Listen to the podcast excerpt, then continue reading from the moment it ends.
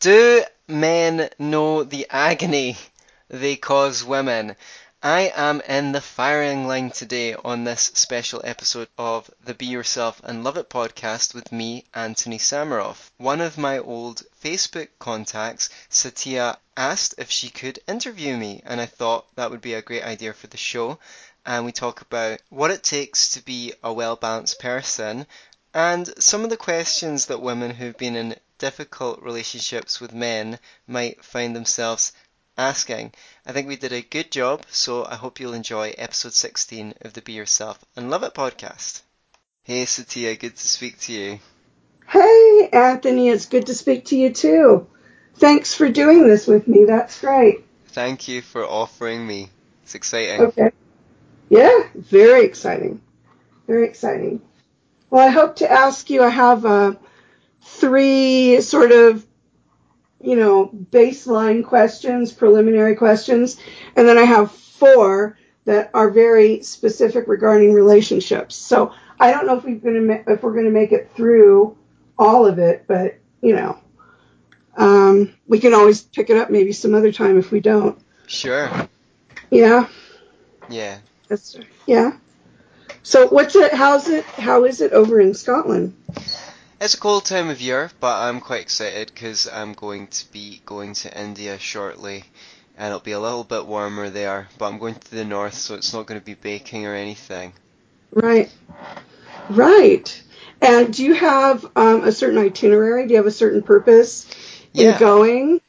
Yeah, I'm going to do yoga and meditation, detox retreat, all that stuff. I'm just trying to get myself nice and sharp so that I can really deepen the work that I've been doing in the new year, and for that I kind of need to be at my maximum potential, so that's why I'm going out there. Absolutely. Well, I know that you know this, but I think I'll share it with you publicly. But yeah, I really appreciate your journey. I meditate also and practice yoga and,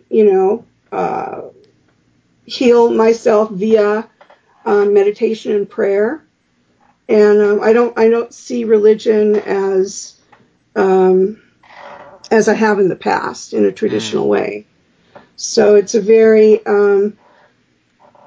more of a spiritual thing, more of a I have the integrity within to follow internal rules, like the Ten Commandments. They're in my soul. Right. They really are. So, yeah. But that's awesome. I wish you a really, really good trip. You need to take pictures. Yeah, I sure do. Yeah. And I'll let you know how it goes. Please. Yeah, absolutely. Okay, so should I go ahead and start? Go ahead. Okay, so the first question is, what are the characteristics of a well-balanced person? Ooh, now that is a big question. I know. I know. It's good for you. It'll put hair on your chest. Yeah, well, you've certainly got me off rolling. Okay. That's right. A well-balanced person, first of all, needs to basically be able to turn to themselves. And that's something that I've learned to do largely through the process of journaling regularly. And a lot of people experience a lot of resistance to sitting down and writing things down, but a lot of the time that's a good indication that you really need to sit and write it down. It's almost that's like you're scared to look in. So we get a lot of difficult messages when we're growing up, or messages that become difficult because we don't have the capacity to process our emotions at the speed that adults do when we're children.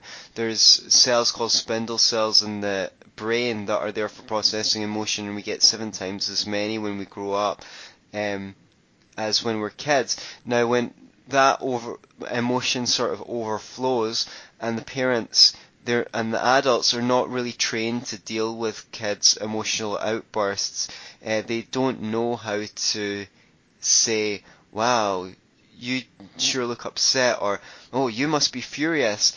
And so instead they try and repress the child. They say, don't get angry, or, you know, you're a big girl now, or big boys don't cry. And so we learn to not, to disconnect from our emotions. And then when we're older and we have the capacity to hold on to ourselves and to tolerate those emotions, we've already learned to distract ourselves. And now we've got all of the extra tools in the world to distract ourselves, you know, constant notifications on Facebook and so forth. So we never really learn to turn to ourselves and be our own parent. Yes, so, exactly. So I think that's the beginning of it. A well-balanced person, and this is kind of difficult things to face up to, should be able to go out in the world and make a living. I mean, this organism is for survival and for reproduction. As far as Mother Nature is concerned, she doesn't care that much about you. She's interested in reproducing herself, and our systems of education don't prepare us adequately for our own economic health. We're not taught financial responsibility in school. You can go through school for 11 to 13 years and not learn a single skill that someone's going to pay you, you know, 10, 15 bucks an hour, or 10 pounds an hour if you're if you're here in the UK. So people are coming out with their whole adolescence wasted by the system. And then it's hard for them to balance out that they can, and a lot of people have difficulties in those areas. But let's say there's a lot more important things in life than sex and money, but it all starts down there from the ground up. And if you're not satisfied in your most basic biological drives, it's going to be more difficult for you to access your higher powers. So those are some of the things that I think are important. The ability to be there for yourself, to self-comfort, to offer yourself understanding, to be an adult, to take responsibility for the fundamental aspects of your life. And if you're solid, if you're grounded in those areas, those are where people's attention should be first, then you will be able to build your house on a solid foundation. Absolutely. I agree with you. So let me go ahead and mirror back to you what you said in my own words. So you're feeling that the two basic areas that we need to focus on are being able to parent ourselves, to parent our own inner child, and to parent the wounds that we accumulate, or the messages that tell us how to be and to maybe exist within a certain box or something. And then the other one is to be able to be self-sufficient. And that requires a certain amount of strength within ourselves to be able to hold down ourselves, whether it's in a job or working independently as an entrepreneur. Yeah, those are that right? Yeah, those are very important things. And then the third one would be to be able to cultivate meaningful and fulfilling relationships, to be able to connect with people and have a good balance of give and take, which is what most people, I would say, do not have. And if they're a giver, they might end up being resentful that they're taken advantage of, because they might know how to be for people around them, but they don't know how to sort of bait the hook, so to speak, so that people want to do and to give to them. So you've got to have a balance of that yin yang. Now I figure if you've got these three foundations pretty well sorted, then you can start looking to create more purpose in your life, and I think those things will happen naturally once you've got the roots well established. Yeah, I agree. So with relationships, and I have some relationship questions for you as well, we do need to be able to not become doormats to another person, and see ourselves in a really healthy light of self-love, I think is what you mean. Sure. And so that we can empower ourselves to not take just any old scrap. Otherwise, if we don't name, if we can't identify the thing that we want romantically, we will get any old scrap. That's right. And if you don't feel like you've got choices, if you don't feel like you've got options with the complementary sex, then, or, you know, same if you're gay, then if you don't feel like you have options, then you're likely to take what you can get.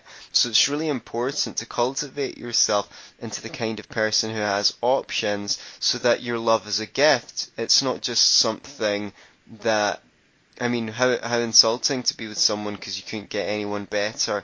You know, you want that person to know that when you share yourself with them, they have got something that is rare, that is desired, and that you're choosing them for the right reasons because you want to be with them, not because you're lonely or need sex and so forth.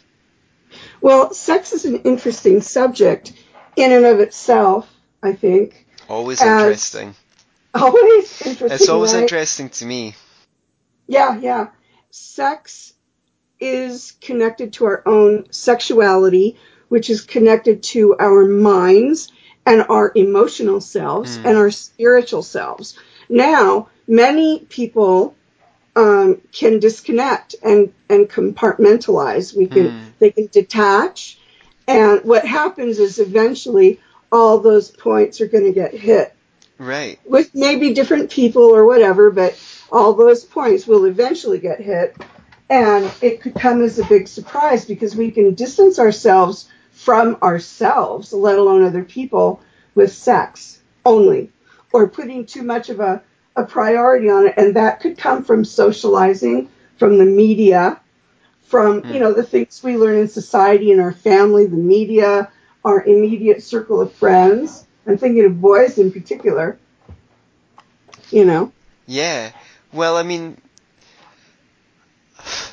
there's a lot I could say about that. Yeah, there is. People, for sure. Some people can't let go in their lives, and they can only let go when they have sex. And some people can't let go when they have sex.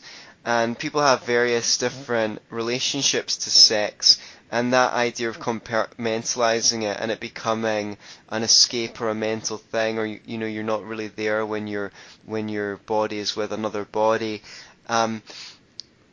It's like people need to have in my view, have a good relationship with sex, and it should be an experience. Like, even I've not got any like moralistic views about how, when, and where people should do it, but in my view, you know, even if someone is with someone else as a one-off thing, it should be an experience. It should be, in a way, beautiful. It should not be, disconnected. Not saying it can't be, you know, when I say it shouldn't be animalistic, I don't mean, like, it shouldn't be raw and whatever. People can enjoy that.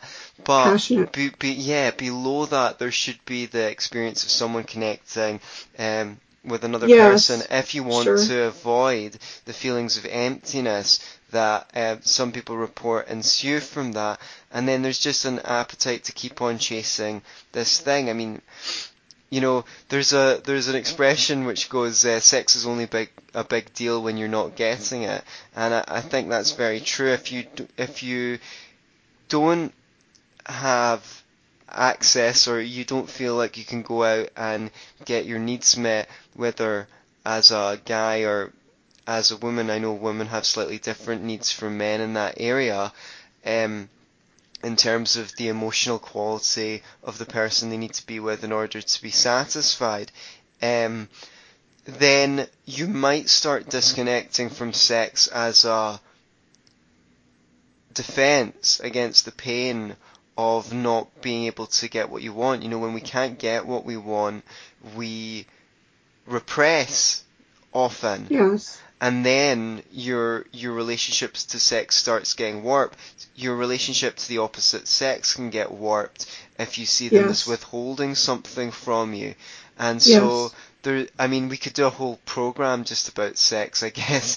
I was just going to chime in on and kind of connect the dots where we were talking about communication and withholding communication and not feeling comfortable in a sexual setting sometimes because of emotions that might come up.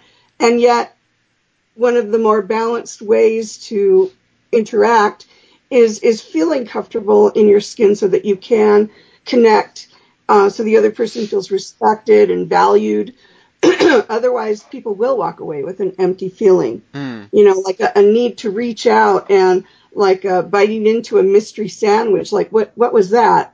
And that's when you have, you know, people acting out after that, because it connects right up into the emotions. So that goes into my next question, dealing with coupling, whether someone is gay or straight. What do you feel are the three or however many main communication characteristics that we need to create a successful result? Right. The first thing that you need to cultivate is a willingness to show up and communicate. Right. That's more important than anything else. You need to be willing to solve problems together.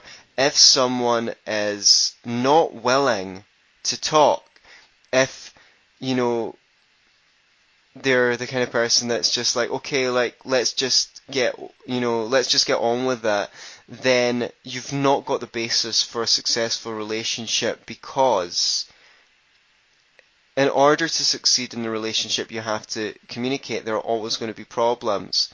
So the first thing is the willingness to talk. The second thing is the ability to listen to what the other person is saying and demonstrate understanding, even if you don't agree with them yet. Because if you can understand each other, then solutions will become apparent. Would you count that down to listening skills? Would you consider that the first important thing is the ability to listen? Because, you know, when someone says something and it can be difficult to listen to, then there's a temptation to jump in and say, no, it didn't happen that way. Well, you know, you might need to put that aside and not worry too much about how it happened at first, but just let the other person feel heard so that their emotion comes down somewhat. And that will happen gradually if you can be there for the other person. Now, that can be difficult again, because you have to be able to turn to yourself in self-comfort if something that they say triggers you or is not easy to listen to. But you need to have the presence to be able to bring your attention to the present moment. So then the second skill, which I recommend that everyone cultivate, is the simple ability to paraphrase what you've heard in a short sentence. So take what the other person has said and say, you know, if I get you right, is it X, Y, and Z? And they'll be able to go, yeah, exactly. And they'll be able to open up and listen and deepen. And then they will be able to... you might have to do that 2 or 3 times, but the important thing is that both people are actually willing to show up and do that for one another. If you are, then you can probably solve problems. Right. Can you go over what some of the triggers might be, or what a trigger is, rather? Why don't you just define what a trigger is so that people can recognize that? Sure. A trigger is anything that someone says or does which causes what might seem like a disproportionate emotional reaction to you. I mean, defensiveness, everyone is probably a little bit defensive when under criticism, that's fine, but excessive defensiveness is a sign that someone is triggered. And that can just be because of whatever experiences they've had in their past that may remain unprocessed from their childhood, various difficulties and so forth. which may well remind them of situations they were in the past on an unconscious or even conscious level, and so all the emotion associated with that is kind of brought out all at once. So I don't know, it could be that you were disproportionately criticised by a parent, so you're super sensitive to criticism, or you know, I notice that sometimes I get anxious because one of my primary caregivers was very pernickety and everything had to be the right way and things like that. So if someone, say, asked me to help them move up item of furniture or something like that, I can get anxious about that because at any moment I could be criticised, or it had to be done a certain way, or, you know, I remember once being at someone's flat at apartment. This is years ago, a decade ago or more, and I knocked over an ashtray and I freaked out because if that happens, if something like that happened at my parents' house, that would be like the end of the world. But but there, no one cared. You know, it's a party. Oh, an ashtray spilt over, so oh well, you know, nothing. So that would be an example of a trigger. I had a disproportionate reaction that wasn't called for.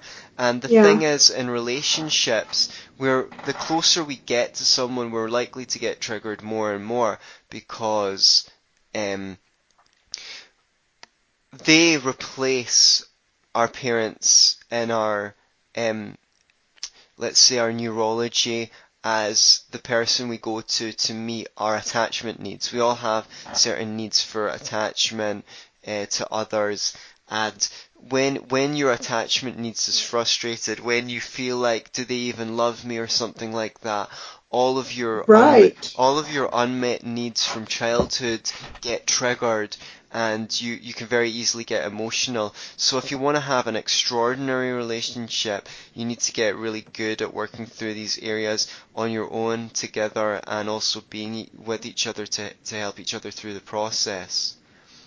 I would really like to talk to you about that in a little while, about how to process that together and alone. But let me go ahead and ask you the next question. On men, this is from many women's perspective. I'm not just saying that this is mine. I'm taking this from many of the women that I work with. Okay. And I work mainly with women. So, but I do work with men too, but mainly women. Okay. So, do men realize the agony, that men can cause women by not communicating their thoughts and feelings when a woman is in love with a man? And I put in love because that makes the difference. No, that is really a huge question. Do men realize the agony that they can cause women by not communicating honestly?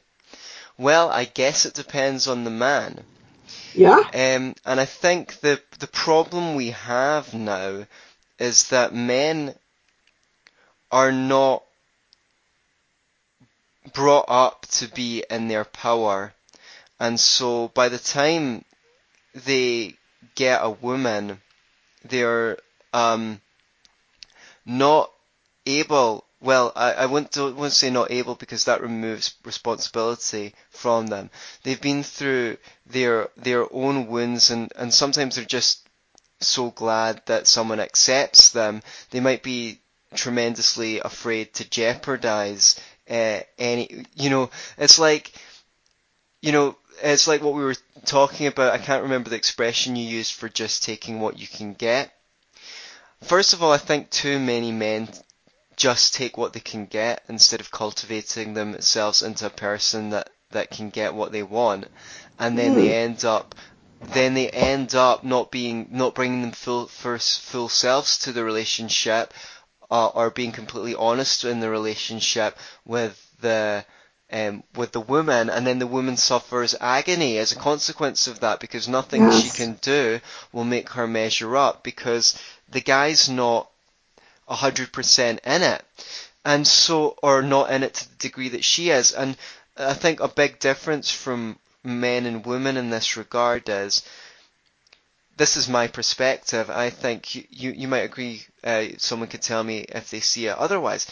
I think when it comes to men, women have a big shopping list of things that they would like in a man. You know, maybe yes. 20 things, right?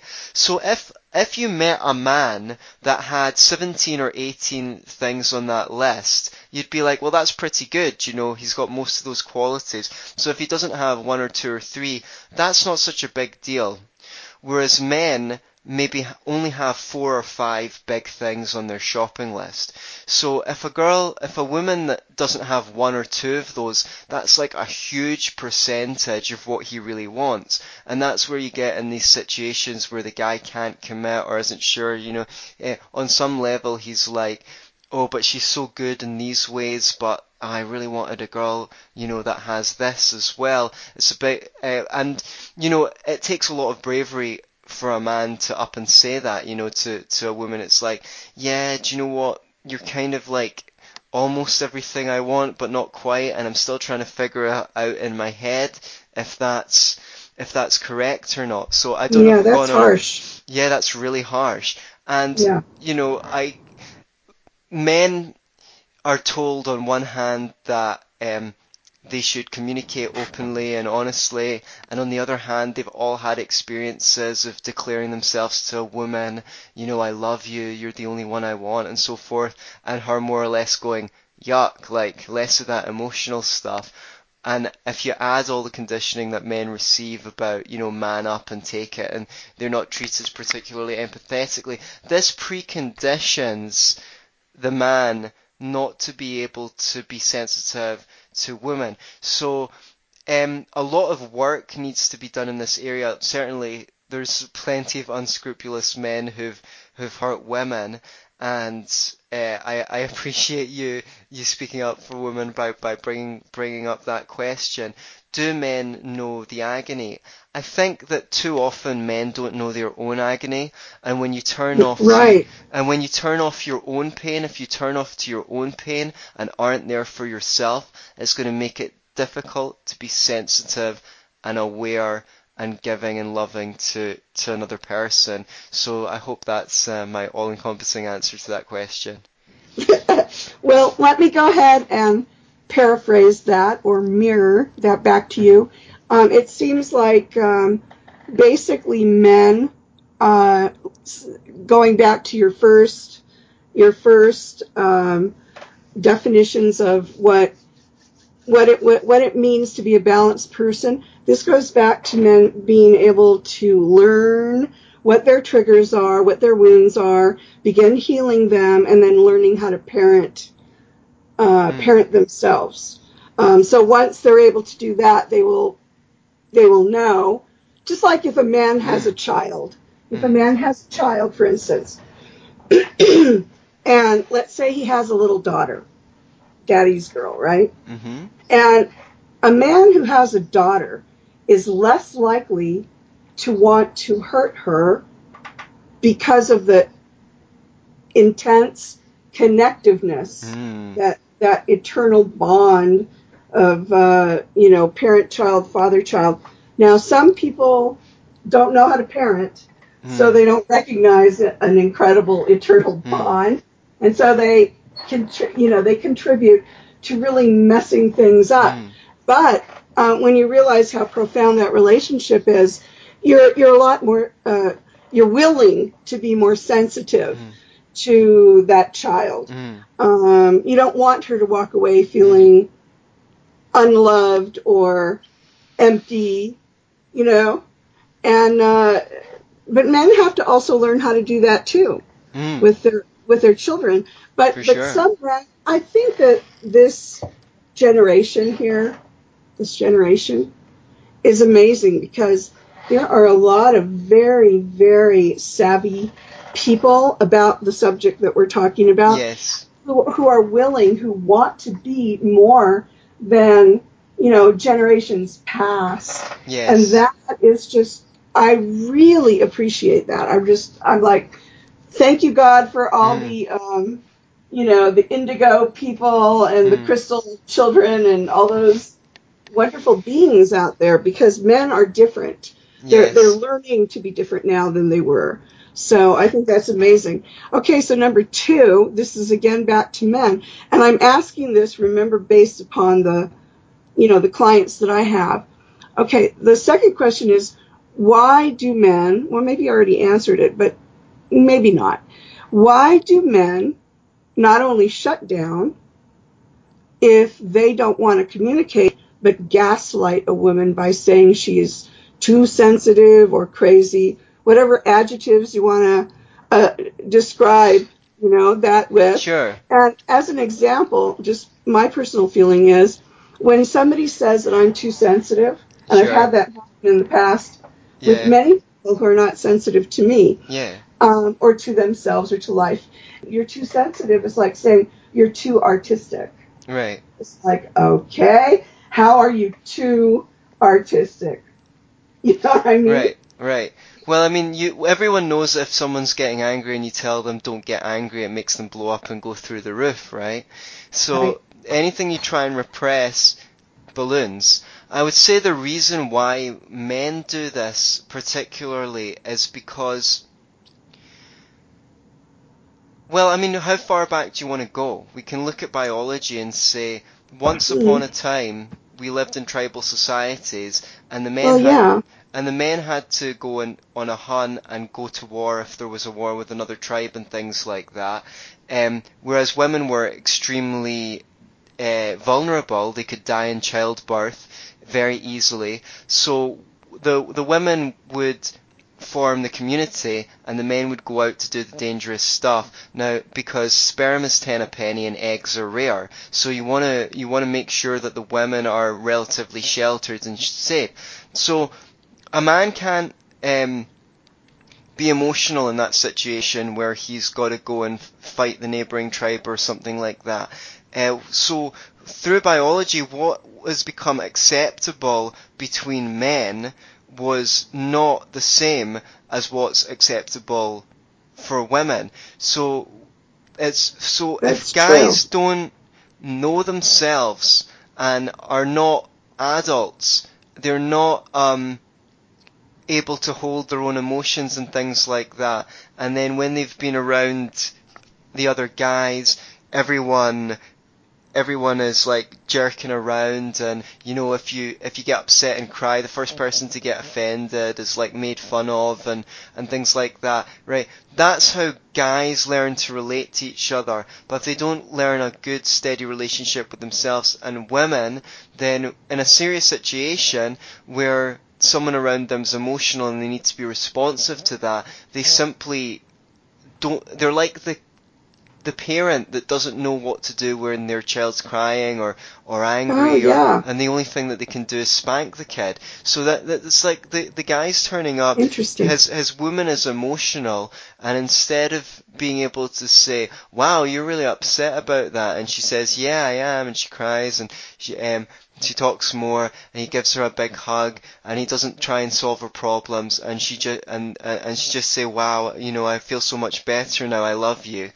The guy doesn't have a clue what to do with his own emotions. He doesn't have a clue what to do with her emotions. No one's ever taught him that there is a way to learn. No one's ever sent him a link to my YouTube channel. And I'm sad to say, a large percentage of guys, and probably a large percentage of women as well, aren't even interested in this stuff and don't know that this stuff exists yet.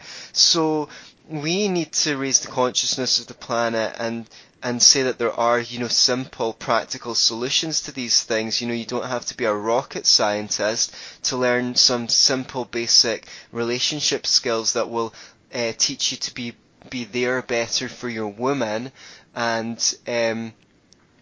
also to teach women that what her man needs, and how to communicate in a language that the man will understand, and give simple requests that will make it easier for him to meet your needs.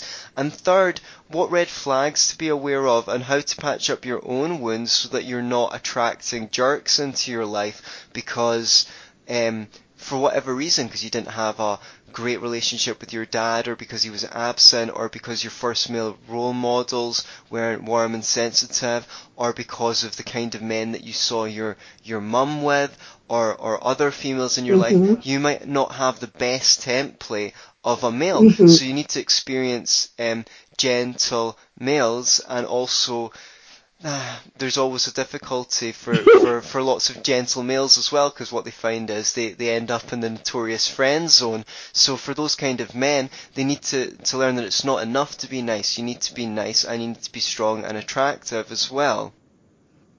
Yeah, it's a lot to put on somebody's plate. Sure. But I think you described that really, really well. I really like the analogy that you made, and I'm paraphrasing, so that people will know what that is when communicating. So basically, when you made the analogy that it was like a baby crying and a man not knowing what to do, basically it sounds like that child is making a lot of noise and grinding against the man's nerves at some level, maybe some very low frequency, and for others very high frequency. And so the woman becomes symbolic of that child crying and making noise. And so he doesn't know what to do to shut her up. And maybe he has a reaction and maybe he doesn't, right? Some people might walk away, walk out of the room, walk out of the relationship, create distance, right? Mm. And not talk to the woman. I've seen that happen before. A lot of the women that I work with, a lot of them have that happen, where they try to communicate and the man just walks away. I've had that happen to me too. Oh, I'm so sorry. Yeah. Yeah. Oh well, it's okay, but we have a good idea why it's happening. Yeah. They just don't know themselves. They don't know what to do. They've never been taught. I saw a female dating coach on the internet saying something like, talking for women is like sex for men, and each needs to know this about the other. So you can't not let your woman talk, because for you that would be like if she was refusing to sleep with you. And she was saying the same for women. You have to understand that many men get their connection needs met through sex, the same way that you get your connection needs met through communication. Yes, that's very true. One book I would recommend to your female clients who are having difficulties with some of these questions is, I think it's called Men Made Easy by Cara O. I will need to see if I can get Cara O on this show, because I liked her YouTube videos, and that book might help put some things into context for some of your female clients who are struggling with the kinds of questions that you're asking. That would be fabulous. Hmm. Okay, so the third question is, why? Oh, well, I think we just covered that. Ask it anyway, because we can always clarify more. Why don't men value the art of communicating? Well, I wouldn't like to generalize. I mean, I'm a man, and I really value communication. Oh. But I think, I don't know if it's still some more of this kind of suck-it-up culture that men are predisposed to, or just that a lot of the time men deal with things differently. Like there's a book called How Men Grieve or something like that by Tom Golden, and he's talking about how is his experience as a psychotherapist, that they were kind of taught that the way that people grieve, for example, is by talking. But he found in his practice that a lot of the men didn't need to talk. They needed to go out and do things. So if a client's dad died, and when he was a kid he used to play baseball with his dad, that one thing that he would do is go out and commemorate it by taking the baseball bat and the glove and laying it on the grave, or, to do something. So I think sometimes people are wired up differently, and maybe more men are wired up to try and demonstrate and embody things and do. And if someone's listening and they recognize, oh, well, maybe my man's a little bit more like that, maybe he's more of a doer than a talker, then they can also adapt and see if they can find ways of resolving disputes or conflicts by doing something. You also should, explore the 5 love languages, because people give and receive love 5 different ways, and different ways are important to different people. And there is touch, quality time, words of affirmation, acts of service, and giving and receiving gifts. And it's important to know what is important to your partner. Do they need more touch than you're giving them, especially if things have been difficult? Do they only notice when you do things for them, when you help them with things, in which case their love language is acts of service? Or do they need quality time? Or, is their love language words of affirmation? And do they take criticism really harshly? And are you making sure that you're giving each other lots of positive comments? Studies show that even people with high self-esteem need 4 or 5 positive comments for every negative comment to maintain the goodwill in relationships. Some relationships, people only communicate when they've got something negative to say.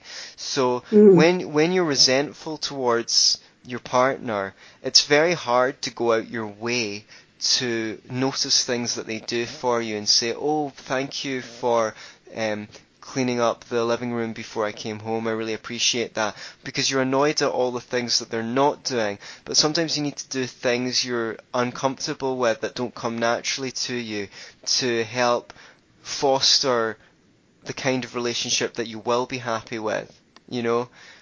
For example, in my relationship, one of my partner's love languages was words of affirmation, whereas I don't take compliments very easily. So part of the practice for me at first was to learn to give her more compliments, to notice things she did, to say "I love you" more, to say you're beautiful or sweet or more. And at first it felt unnatural to me because it didn't occur to me to say these things. But in time, by practicing, it came more natural to say those things. So you adapt to one another's needs and see if.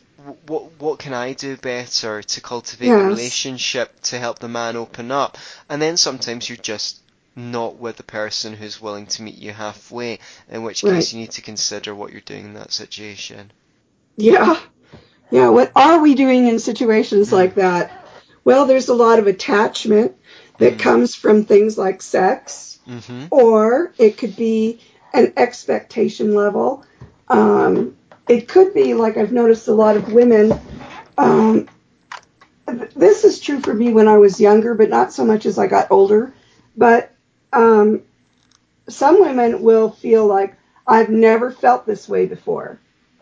This feeling is dominant, it's intense, and they are biting into a mystery sandwich, not really sure if that other person is feeling the same way, but sensing that they might be, and they might be repressing it, right?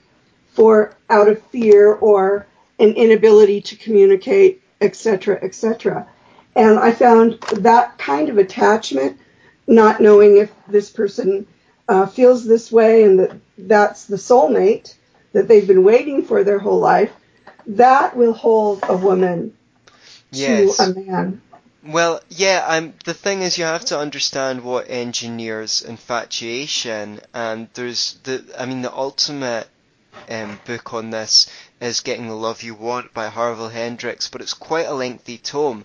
But in that, he basically said that when you're young, you get certain impressions from your primary caregivers, because they're the people who meet your attachment needs or fail to do so, and you basically pick up what he calls an imago, I-M-A-G-O, I don't know how it's pronounced, which is a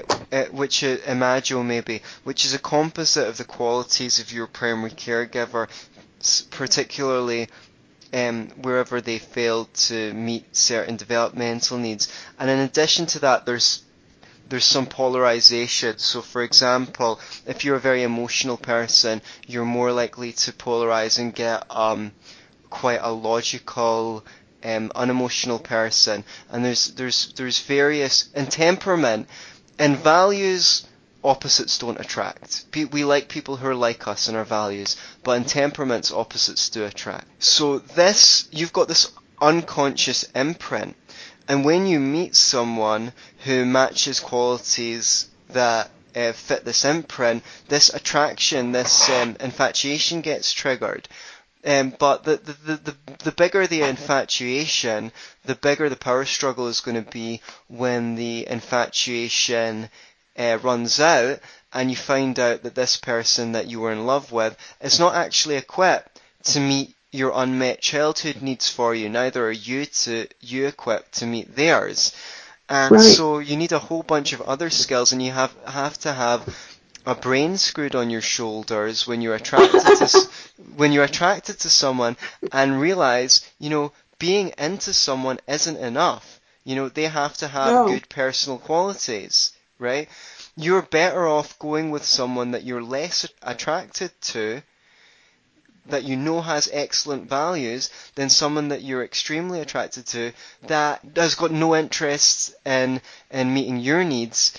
And this is a very hard pill to swallow. I mean, but through most of our history, we didn't even have a choice. You know, you married who your parents said, or who or something like that. So the thing is, if you never know, you know, once you make love to someone who you're a bit more lukewarm. I'm not saying that people should settle. I'm just saying that infatuation is not the primary and final criteria on who's good for you.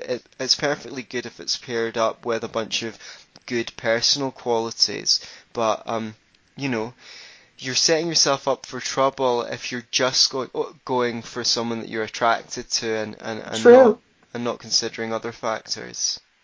And that goes for men or women. Yeah, I totally agree. I really do.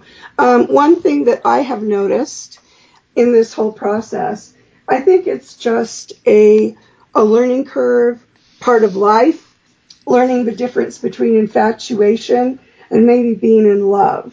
Right. And I would say that throughout a person's, until they learn, that there is a difference between love and infatuation, because sex, being attracted to someone, and the emotional spark intertwine. Some feel more intensely than others in those areas. And learning the difference between love and infatuation. I give people really severe examples so that it will really shock their brain, but it seems to work. One of the ways you can tell if you're in love is if the person that you claim you're in love with becomes a paraplegic. And what would be your reaction? You know, many relationships don't survive that. Right. There are statistics that prove that there are partners that leave when that happens. Right. So the ones that stay, there you got the answer to your question. Right. You know, well, the thing is, we've lost this because, as you know, so many relationships end in divorce these days and things like that, and people don't have the idea that these vows are a serious thing anymore. And, you know, I think that, you know, I'm not married, but if I get married, the plan to get married is to stay with that person who I married for the rest of my life. I mean, that's what you say at your wedding. Nowadays, right? It's like, oh, no big deal. Well, the thing is, people should be prepared, and you know, I'm sad that our education system does not prepare people for this. For all of the communication skills that I teach on my YouTube channel could be taught in school to everyone. Yes, I agree. And school could also prepare people for things like, you know, there's no reason why, oh, it's journaling time, boys and girls, every day for 15 minutes, just as I do. Every day for 15 minutes, so I write 3 pages. If I'm feeling emotional, I might write 6 or 7 pages. What are you thinking? What are you feeling? Get clear to yourself. You don't have to show what you wrote in your journal to anyone else. Get people in the habit of all of the things that they need to do to take care of themselves, to be an adult, first in the relationship to themselves and then in the relationship to others. All of these things can be taught in the formative years of life, but people need to be willing to step up and teach them. And since so few people know that these ways of approaching life even exist, we need to become models. And everyone who listens to my show is no doubt ahead of the curve, and I would encourage them to see it as their, you know, gift to the world, to themselves first and then to the world, to become an expert in this stuff so that they can show a model of, look how good you can have it if you get these things done, and, you know, bait the hook to get more people into this stuff. Well, I agree. That's, again, back to your comment of raising the consciousness of people, and that's what we are here to do. And many people are referred to as light workers who do this kind of thing, who bring light, shed light, and you don't have to be of any particular persuasion in terms of the healing field to do that. We can bring light to each other personally. But I did want to interject that in California, in the inner city schools, they have started to experiment and teach meditation. Good start. And the kids, and we're talking kids, 8, 9, 10, they're doing great. They're calmer. Their scores are higher in school.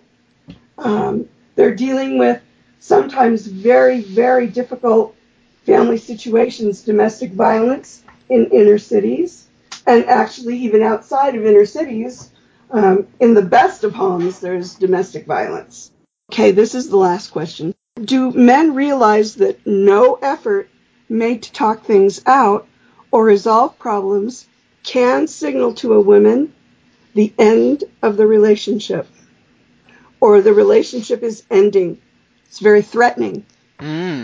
Yes, and I find these questions quite difficult to answer, because I have to put myself in the place of the kind of men that you're talking about, and I've never been that kind of guy. I've always been wanting authentic, well, let's say not always, since my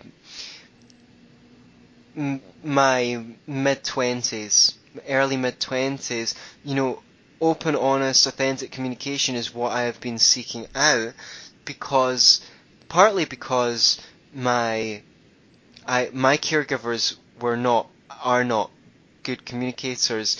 They still have the same arguments they were having when I was a child, and I wanted to do better than that. Do men realize that not communicating to a woman may signal the end of relationship? Well, I guess. If they're in that situation, they either don't realize that, or they're kind of at that kind of point, like where they feel like, why is she always trying to get me to talk? Like, I wish she would just shut up and we could just get on with it. If you will watch the most recent season of South Park, at season 21, this is actually a theme. This is actually a theme in it right now, where, you know, the character that was always an asshole, Cartman, his girlfriend keeps on wanting to talk to him she's trying to be there for him as well and solve the relationship problems, whereas every time she turns up, he's just like, And yeah, it's funny, but it's actually sad because it's deeply symbolic of something that a lot of people experience. And I would just add one thing to that. Do not always be working on your relationship. Okay? Do not always be working on your relationship. If you want to have a nice garden, you need to pull up weeds, and you need to rake up the leaves, and you need to take out the trash, and all of that stuff. But if all you do in your garden is that stuff, you will fucking hate your garden, right? You need to plant flowers, you need to smell the flowers, you need to have a picnic in your garden, you need to invite the neighbours over for a barbecue, you need to sunbathe, right? And if the man is getting the impression that all that is happening in this relationship is working on the relationship, then all he needs to do is rake up the leaves and pull up the weeds, and it's not a pleasure. So it's important for everyone in a relationship, and I'm guilty of trying to work too much on the relationship in the past, and that's how I learned this, that's how I can tell people about this. You need to strike up the right balance, and sometimes maybe the right thing to do is not talk. Maybe the right thing to do is, you know, have a great experience together and things like that, and or a few of them to top up the tank of goodwill so that there's enough relationship there to work on. And I'm not saying that this will work with all men. Some men may be just not up for communicating. But I think in some cases that maybe a better balance needs to be struck. True. I can understand that for sure. But for some people, it can signal that the relationship is dying. And maybe it is dying. It could be dying. Could be. Because, you know, I don't think that a relationship, my personal opinion, is that I don't think a relationship is going to work very well unless there's a little bit of effort made on both sides to work things out and to talk things out. And to go silent like a submarine is, I think, working off of an old model. Sure. It's like a 1950s kind of model where the woman is at home and she cooks and she cleans and she takes care of the baby and all that kind of a thing. Mm. And the man is the strong, silent type, and they sit down in their double chair, their matching, you know, big lounge chairs, and they watch TV. And so it's maybe an old model that's being passed down to the men. Yeah. And women are also socialized differently. They are socialized to be freer in their communications than men. Yeah, but then you have women who will so-called give a man the silent treatment as well and refuse to speak. And I think that's, whether it's the man who does it or the woman that does it, that silence spells the end of the relationship. You make a good point. In the past, the roles were defined differently. And it was in some ways easier for men and women, and in some ways harder, because with freedom, with autonomy comes responsibility. In the old days, you just did what your parents did, you lived where your parents lived, and you're married who your parents said you married. You didn't have much choice, so you didn't have to think, could I have been a famous singer if I'd done this instead of what I've done it? And you never thought, oh, could I have had a much more sensitive man or a much better partner, because your path was laid out for you. Now we have so much choice over our lives, and with that becomes the responsibility of becoming the kind of person who can make good decisions. So if you end up with this stiff upper lip kind of guy, you also need to look inside and figure out why you chose him, you know, rather than what is it in you that was drawn to that, and find out if you can make better romantic options. And if you, I always think that you have more power focusing on your role in creating the situation than the other situation than the other person. It's important to know what treatment you're willing to tolerate and where you draw the line, and to have lines to draw. And I agree with you fully. I don't think that stiff upper lip type who doesn't want to talk is fit for the kind of relationships that we need to, that we want in the 21st century, unless you, as a woman, I don't mean you, obviously, Satya, or someone listening, unless that's the kind of dynamic you know, if you want a traditional dynamic. But look, there's a You cannot go to a car showroom and pick one car and then drive it home and start trying to turn it into, another car, another kind of car. You go out and you pick the kind of model you want, because people don't change very much. They can become a better version of themselves. So it's important that you know what you want and you select carefully, because if you get your partner home and start trying to change them into something that they're not, you're going to frustrate them, and it will spell the end of a relationship, but it might be an end that drags out for a couple of years, and then you've lost a couple of years which you could have been spending finding someone that you love and who doesn't have these problems with communication. So I would like to encourage women to empower themselves. Yes, it's a good idea. And as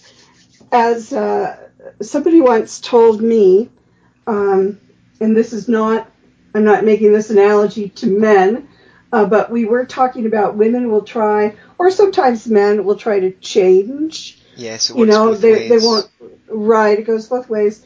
And the old saying is, never teach a pig to sing.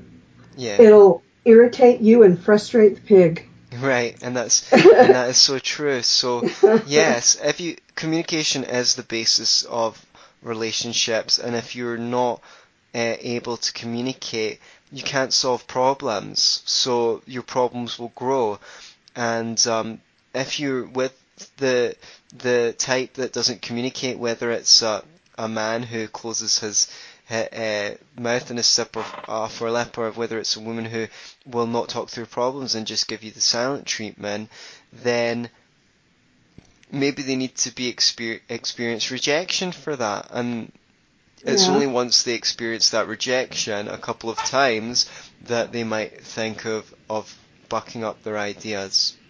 Yeah. Yeah, that's all you can do, huh? Is try to preserve your own dignity and, give somebody a chance to think about it for a minute or two, right? Sure.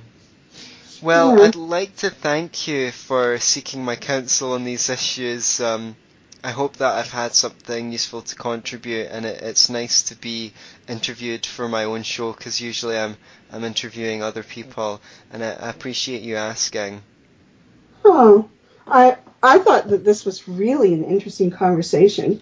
I sure learned a lot from your perspective and from the, being interested in healing has taken you into places where you've had to educate yourself and be willing to be open and work on yourself and then share that with other people, because that's what you do as a therapist and a coach. So, I thought that was really, really good. I mean, it brought a different, and you're in Scotland, and I'm in the United States, so we really are, we really do have different cultures, but they are similar in many, many ways. But the idea of a traditional relationship, it threads through the whole of the United States in terms of, and I know that's true in the UK and other places in the world. But, there are certain universal truths, no matter what country you're from, that resonate with people regarding, creating quality relationships with each other. And I think communication and learning about yourself, like you had mentioned, setting your boundaries, knowing what your boundaries are and what you need, those are important. For sure, yeah. Well, thank you for giving me this opportunity to explore what I think, and for your very interesting questions. And I hope that they will provide answers that are helpful or satisfactory to the people that you've worked with, that you got them from. You said these are the questions that many women have. So, so I hope that what I have to offer will foster more understanding between the sexes, because we don't want any more divisions, because if we can understand the problem, then we can work to fix it. We need some kind of movement that's just about promoting understanding between people. Thank you. I sure appreciate you. Okay. Yeah, likewise. All right. Bye-bye. Bye. Okay, I hope you enjoyed that. Don't forget to check out the archives for some more great shows and share this with anyone that you think might benefit from it. Until next time, be yourself. Well, don't just be yourself. Be yourself and love it.